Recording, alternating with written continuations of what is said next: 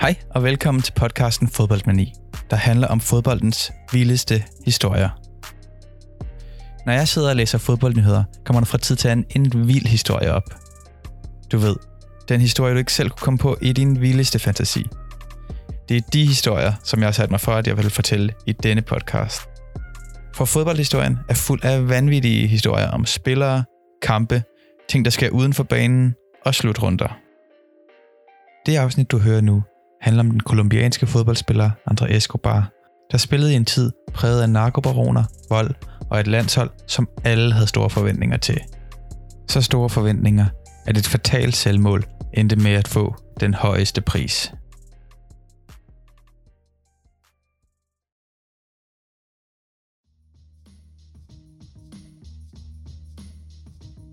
Vi befinder os i 80'ernes Colombia, nærmere bestemt Medellin.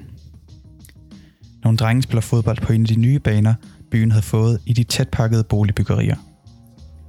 En ung mand løber forbi drengene og på vej hen mod et større træningsanlæg. Manden hed André Escobar og var på vej mod sin første træning for klubben Atletico Nacional, der holdt til i den sydlige del af byen. Han havde spillet fodbold gennem skoletiden og var berygtet for sine stærke evner i hovedspillet og sin rolige og kontrollerede indgriben i taklinger. En yderst talentfuld centerforsvarer. Hvad han ikke vidste, da han trådte ind på Atletico Nationals træningsbane den dag, var, at han skulle blive en af historiens mest populære og mindede skikkelser i Midtjylland-klubben.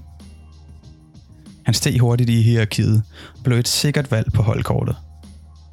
Fans begyndte at kalde ham fodboldens gentleman for sin elegance, rolig stil og milde temperament. Karaktertræk han også var kendt for uden for banen. Hver morgen tog han til gudstjeneste i den lokale kirke med sin mor, før han snørrede støvlerne på træningsbanen. Opvokset i Medellin i en tid præget af vold, narko og korruption, var fodbolden et frirum for mange unge og ældre beboere. Men for Andrea Escobar var læderbolden mere end det. Den var et redskab, der kunne bruges til at stoppe hadet og volden, som ødelagde det land, han elskede. Han så fodbold som livets skole, der lærer en værdier og tolerance. At lære at vinde, tabe og se sporten som et fristed for sammenhold. Hans talent på banen var ikke til at tage fejl af, og under et år efter sin debut for Atletico Nacional blev han udtaget til landsholdet. Her kom han ind på et talentfuldt hold, måske endda den mest talentfulde generation i landets historie. Kolumbiansk fodbold var i en storhedstid. Ligaen var stærk og tiltrak store udenlandske profiler, samtidig med, at den kunne holde på de bedste hjemlige spillere. Og der var én god grund til, at det kunne lade sig gøre. For i løbet af 80'erne havde en anden fodboldentusiast med navnet Escobar kastet sin kærlighed og penge efter Atletico Nacional. Pablo Escobar, 80'erne og 90'ernes største narkokonge, der dagligt smuglede 15 ton kokain ind i USA, havde set det smarte i at bruge en fodboldklub til at hvidvaske sin blodige narkopenge. Og med en daglig indtægt på 400 millioner kroner, var der rigeligt af penge, der skulle vaskes ren. Det varede ikke længe, før andre karteller fulgte efter og investerede kraftigt i rivaliserende klubber. Og sådan skaber man en stærk liga. Atletico Nacional nød så godt af det høje spillerbudget, at de i 1989 med andre Escobar på holdet vandt den sydamerikanske pendant til Champions League, Copa Libertadores, som det første kolumbianske hold i historien. Narkokongen Pablo Escobar, hvis kartel styrede store dele af det kolumbianske samfund og havde utallige liv på samvittigheden. Han elskede at hænge ud med landets bedste fodboldspillere, og det stoppede han ikke efter, at han i 1991 havde overgivet sig til de kolumbianske myndigheder. For Pablo Escobar skulle bag et hammer, men det var ikke hvilket som helst fængsel, han skulle udstå sin straf i. Det var et fængsel, designet af Pablo Escobar og hans mænd som en del af aftalen for hans overgivelse i 1991. En aftale, der må være svær for myndighederne at være stolte af den dag i dag. For Escobar kunne mærke amerikanernes ånden i nakken, da han indgik den, og slap derfor for at blive udleveret til en livstidsstraf, eller det, der var værre i USA. La Catedral hed fængslet, og det var overdådigt. Det ville nok få fem stjerner fra fængselsanmeldere, hvis sådan nogen findes. Det lå med udsigt over Medellin, og der var fodboldbane, bar, jacuzzi og et vandfald inden for fængselsvægge. Han havde endda fået sat et teleskop op, så han kunne se hjem til sin datter, når han talte i telefon med hende. Det var ren luksus. Her inviterede han i al hemmelighed fodboldspillere ud for at trille bold på den private fodboldbane. Det var dog en åben hemmelighed, da pressen ofte stod på vejen op til fængslet for at se, hvilke spillere, der nu skulle ind til den berygtede mafiaboss. Den flamboyante målmand René Iguaita, som du måske husker for hans store sorte hår og en virkelig uortodox målmandsstil. Du har sikkert set klippet, hvor han i en venskabskamp mod England på Wembley i 1995 valgte at clear et blødt indlæg fra Jamie Redknapp ved at ligge vandret i luften med armene ud til siden og lave et skorpionspark til et forbløffet jubelbrøl fra de engelske tilskuere. Iguaita valgte en dag på vej op til La Catedral at stoppe op for at sludre med journalisterne. Det blev en kæmpe skandale i Colombia, at en landsholdsspiller åbent og ærligt stille sig op for at snakke med pressen på vej op til landets og måske verdens mest kriminelle mand i 90'erne. Efterfølgende blev han fængslet for angiveligt at have deltaget i forhandlingen om løsepenge i en kidnapningssag. De fleste troede dog nærmere, at han røg ind og sidde af ren og skær forlegenhed fra regeringens side, over at en landsholdsspiller åbent mødtes med narkokongen. Hvor Guaita kunne se det gode og det onde i Pablo Escobar, var kartelbossens fodboldspillende navnebror ikke voldsomt begejstret for at socialisere med kriminelle. Maria, jeg har ikke lyst til at tage dig op, men jeg har ikke noget valg, fortalte André Escobar til sin søster. For André Escobar kæmpede for at skabe et bedre ry for Colombia. Både på og uden for banen vil han vise landets smukke side frem for verden. En tæt på umulig kamp, hvor modstanderen var penge og magtlederlighed hos kartellerne, og hævnløst fra pårørende og sørgende mennesker, der mistede familie og venner i de blodige kampe på gaderne i Medellin, Bogotá, Cali og resten af landet. Men når man som Medellin-kartellet kontrollerede 80% af det globale kokainmarked, får man blodtørstige fjender. USA, rivaliserende karteller og mennesker, der havde mistet pårørende på grund af Pablo Escobar, jagtede alle den magtfulde mand. Det lykkedes politiet at opsnuse ham den 2. december 1993, hvor han tog flugten over tagene i det middelklassekvarter i Melien, han skjulte sig, og endte sin dage skudt ned af kolumbianske politibetjente. I tiden efter Pablo Escobars død herskede anarki og kaos i Medellin og resten af Colombia. Narkokongen, der havde styret underverdenen med hård hånd, var væk, og et tomrum uden en leder brød frem. Hvor du før skulle have tilladelse af Escobar til at lave noget lovligt, var der nu fri leg for kriminelle, og ingen kunne vide sig sikker. Det var med det kaos og usikkerhed i ryggen, at Colombias landshold, anført af André Escobar, drog mod VM-slutrunden i USA i 1994 for at vise verden, at landet var andet end narko- og gadekrig. I kvalifikationen til slutrunden havde Colombia været overlegne. Holdet bestod ud over André Escobar af spillere som Carlos Valderrama, Freddy Rincon, Alexis Garcia og Faustino Asprilla. De legede sig gennem kampene og lukkede kun to mål ind i kvalifikationen. I de 26 kampe op til slutrunden havde de kun tabt én, og i den sidste kamp kørte de Argentina over 5-0 i Buenos Aires mod et hold, der bestod af spillere som Gabriel Batistuta, Diego Simeone, Fernando Redondo og den falmende stjerne Diego Maradona. Det var til stående klapsalver fra det argentinske publikum, at kolumbianerne kunne forlade banen og se frem mod verdensmesterskabet i USA. Et verdensmesterskab, som de nu blev set som klare favoritter til – den brasilianske legende Pelé spåede det talentfulde hold endda til at nå minimum til semifinalen, og der blev spillet store beløb på en VM-triumf hos bookmakerne i Colombia.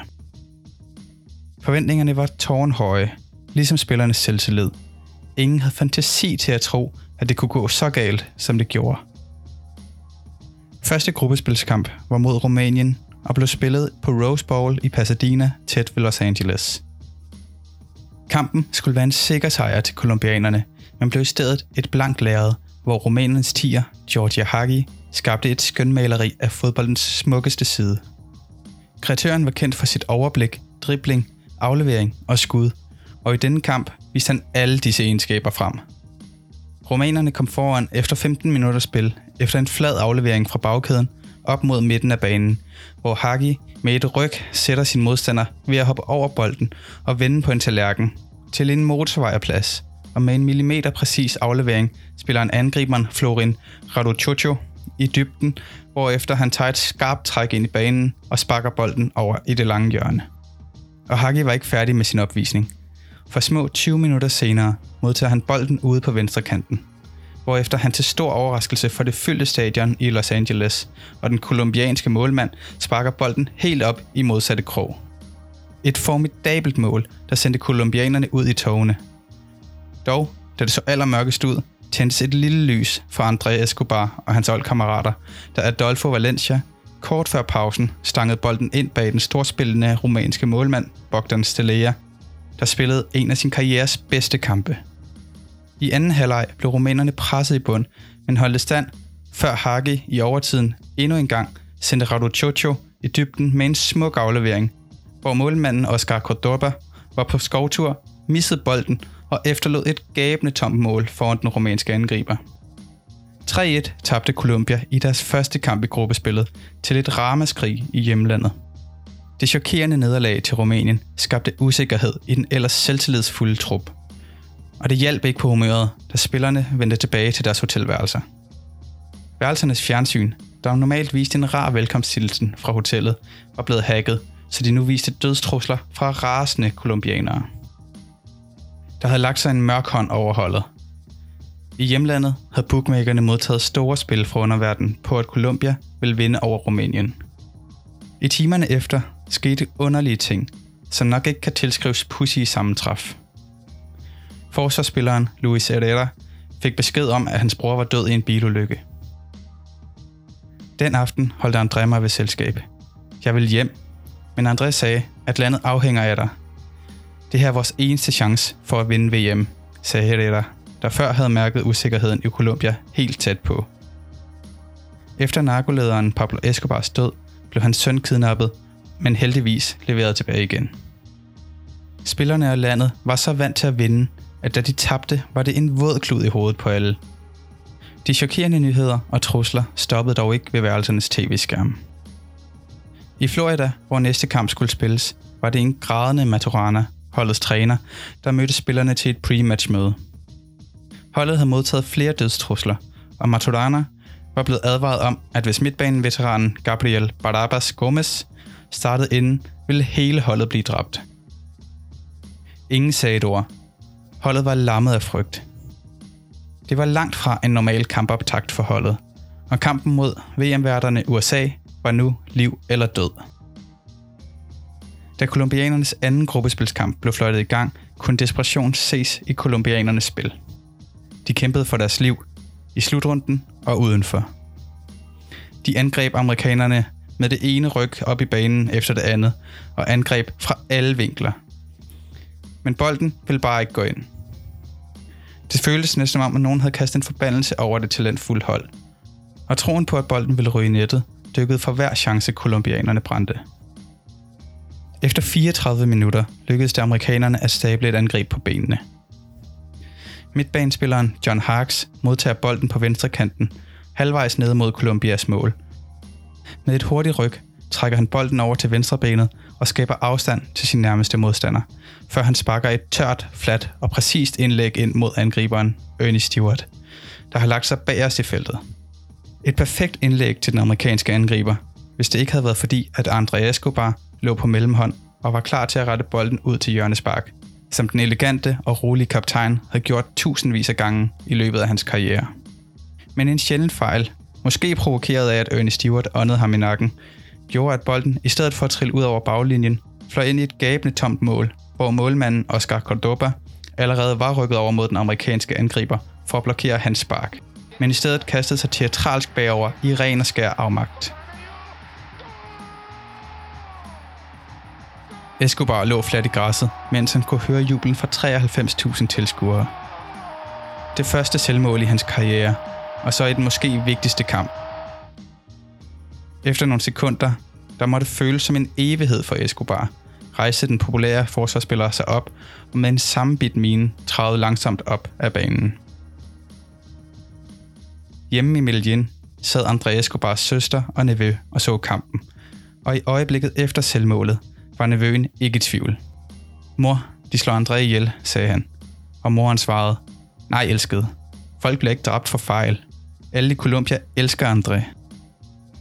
Kampen for Colombias overlevelse i den turnering, de var spået til at vinde, af mange eksperter fortsatte.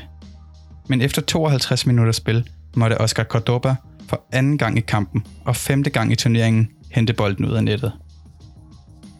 En skarp høj bold i dybden ned bag forsvarskæden spillede Ernie Stewart fri med målmanden, og med en forkølet afslutning røg den forbi Cordoba og ind i målet, helt ude ved højre stolpe. Luften var nu slået helt ud af kolumbianerne. Magien og håbet var væk. Med to nederlag kunne de ikke selv afgøre deres skæbne i slutrundens gruppe A. Ikke engang Adolfo Valencias anden reducering i turneringen efter 90 minutter kunne få håbet tilbage i sydamerikanerne. Modløst lundede han tilbage mod sin egen banehalvdel. Nogle minutter senere fløjtede dommeren kampen af, og skuffelsen var total. Favoritterne kunne ikke få spillet til at fungere, når det for alvor galt. Nogle dage senere vandt de deres sidste kamp 2-0 mod Schweiz. Og da Rumænien samtidig vandt over USA, var de definitivt ude. Tilbage stod Escobars selvmål som symbolet på holdets skuffende indsats, og de kunne nu rejse tomhændet hjem til det skuffede folk. Det er et meget prøvende øjeblik, ikke kun på grund af min fejl, men fordi vi ikke kunne leve op til forventningerne i disse kampe, sagde Escobar efterfølgende. I dagene efter kunne Escobar ikke sove. Han blev hånet for sin fejl i pressen og i offentligheden. Han var dog ikke en mand, der gemte sig væk. På trods af advarsler fra hans forlovede og familie om ikke at gå ud, så ville han vise sit ansigt og stå til ansvar for sin fejl. Han skrev blandt andet en klumme i avisen El Tiempe, hvor han starter med at skrive, Livet slutter ikke her, og kalder på forenelse og sammenhold i det voldsplade land. 10 dage efter Colombias VM-exit besluttede André Escobar sig for at tage ud med nogle venner. De skulle på bar-restauranten El Indio. Inden han tog afsted, havde han spurgt sin ven Luis Herrera, om han ville med, men blev advaret om, at gaderne var farlige, og han skulle blive hjemme. Men André måtte vise sit ansigt til folket. Han drak nogle drinks med venner og snakkede gladeligt med andre gæster på baren. Indtil nogle få mænd begyndte at fornærme ham, og så kastede juble over det fatale selvmål. Efter noget tid forlod André Escobar stedet, men mændene, der fornærmede ham, fulgte efter ham ud på parkeringspladsen. De råbte bøsserøv efter ham, og det fik Escobar op i det røde felt. Han startede sin bil og kørte tværs over pladsen for at forsvare sig og insisterede på, at selvmålet var en uheldig fejl. Det lagde på ingen måde en dæmper på det eskalerende skænderi. Det var ikke hvem som helst, han skændtes med. Det var Gallionbrødrene. De var berygtet for at have en paramilitær styrke og narkosmugling. Du ved ikke, hvem du snakker med, sagde en af Galion-brødrene. Og før Escobar kunne nå at reagere, hæv en af mændene en pistol op af bukserne og skød seks kugler i ryggen på den folkekære fodboldspiller. Der blev straks tilkaldt en ambulance, men det var for sent. 45 minutter senere blev André Escobar erklæret død. Det koldblodige mor kom som et chok, ikke bare i Colombia, men i hele verden. Det udstillede Colombia som det voldshavede og korrupte land, det var dengang, men som André Escobar havde dedikeret sit liv til at forbedre. Og mordet direkte skyldes, at brødrene havde tabt store beløb på landsholdets nederlag, eller deres oppumpede egoer, er stadig usikkert – ligesom ingen helt ved, hvem der affyrede de dødelige skud mod André Escobar. I timerne efter mordet bestak brødrene sig angiveligt til, at efterforskningen skulle rettes mod deres chauffør, Humberto Castro Munoz. Chaufføren tilstod senere mordet og blev idømt 43 års fængsel, men blev løsladt allerede 11 år senere for god opførsel. Galion-brødrene gik fri uden nogen form for straf. Mere end 100.000 personer gik forbi Escobars kiste, prydet i Atletico Nationals grønne og hvide farver, for at sige et sidste farvel. Colombias præsident Cesar Gaviria talte til den sympatiske fodboldspillers begravelse, hvor han sagde, at Escobar var et offer for den absurde voldelighed, der havede landet.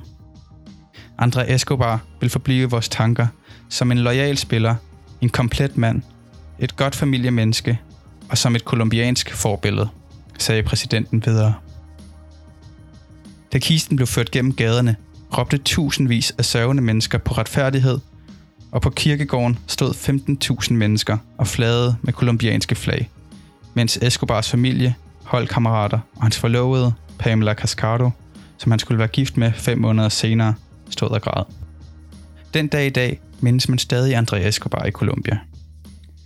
Mordet blev et symbol på, hvor galt det stod til i det sydamerikanske land, og banede heldigvis også vejen mod et mindre voldsbladet samfund. I tiden efter fik Escobars gode ven og holdkammerat Luis Herrera et nervøst sammenbrud, mens Asprilla og Valderrama forlod landsholdet. Myndighederne begyndte at undersøge forbindelsen mellem de kolumbianske fodboldklubber og narkokartellerne, hvilket betød, at de næste 15 år kæmpede landets fodboldklubber for økonomisk overlevelse, og flere blev tvangsnedrykket, fordi de var så afhængige af narkopenge. Efter André Escobars død, blev flere samfundsnyttige projekter oprettet til minde om spilleren. Hans familie oprettede organisationen Proyecto André Escobar, der tilbød unge i Medellin et treårigt fodboldprogram i håbet om, at de ikke blev en del af narko- og bandemiljøet. Vi prøver ikke at skabe gode fodboldspillere, nærmere gode mennesker, udtalte Andrés far, Dario Escobar. Escobars hjerteklub, Atletico Nacional, oprettede også en mindespris til ære for ham, som blev givet til spillere, der gjorde sig fortjent til den på og uden for banen. Historien om André Escobar er historien om en lysstråle i en mørk del af Colombias historie, hvor gentlemanship var en sjældenhed. En historie, der endte som en tragedie, men som blev starten på et mere sikkert Colombia. Tilbage står mindet om en stor fodboldspiller, og ordene fra den klumme, han skrev i avisen El Chiempe kun få dage inden han stod. Livet slutter ikke her. Vi må videre. Livet kan ikke slutte her. Uanset hvor hårdt det er, må vi rejse os igen. Vi har kun to muligheder. Enten tillader vi, at vreden lammer os, og volden fortsætter, eller vi kommer videre og gør vores bedste for at hjælpe andre. Det er vores eget valg. Lad os beholde respekten. Mine varmeste hilsner går til alle. Det har været en fantastisk og sjælden oplevelse. Vi ses igen snart, for livet slutter ikke her.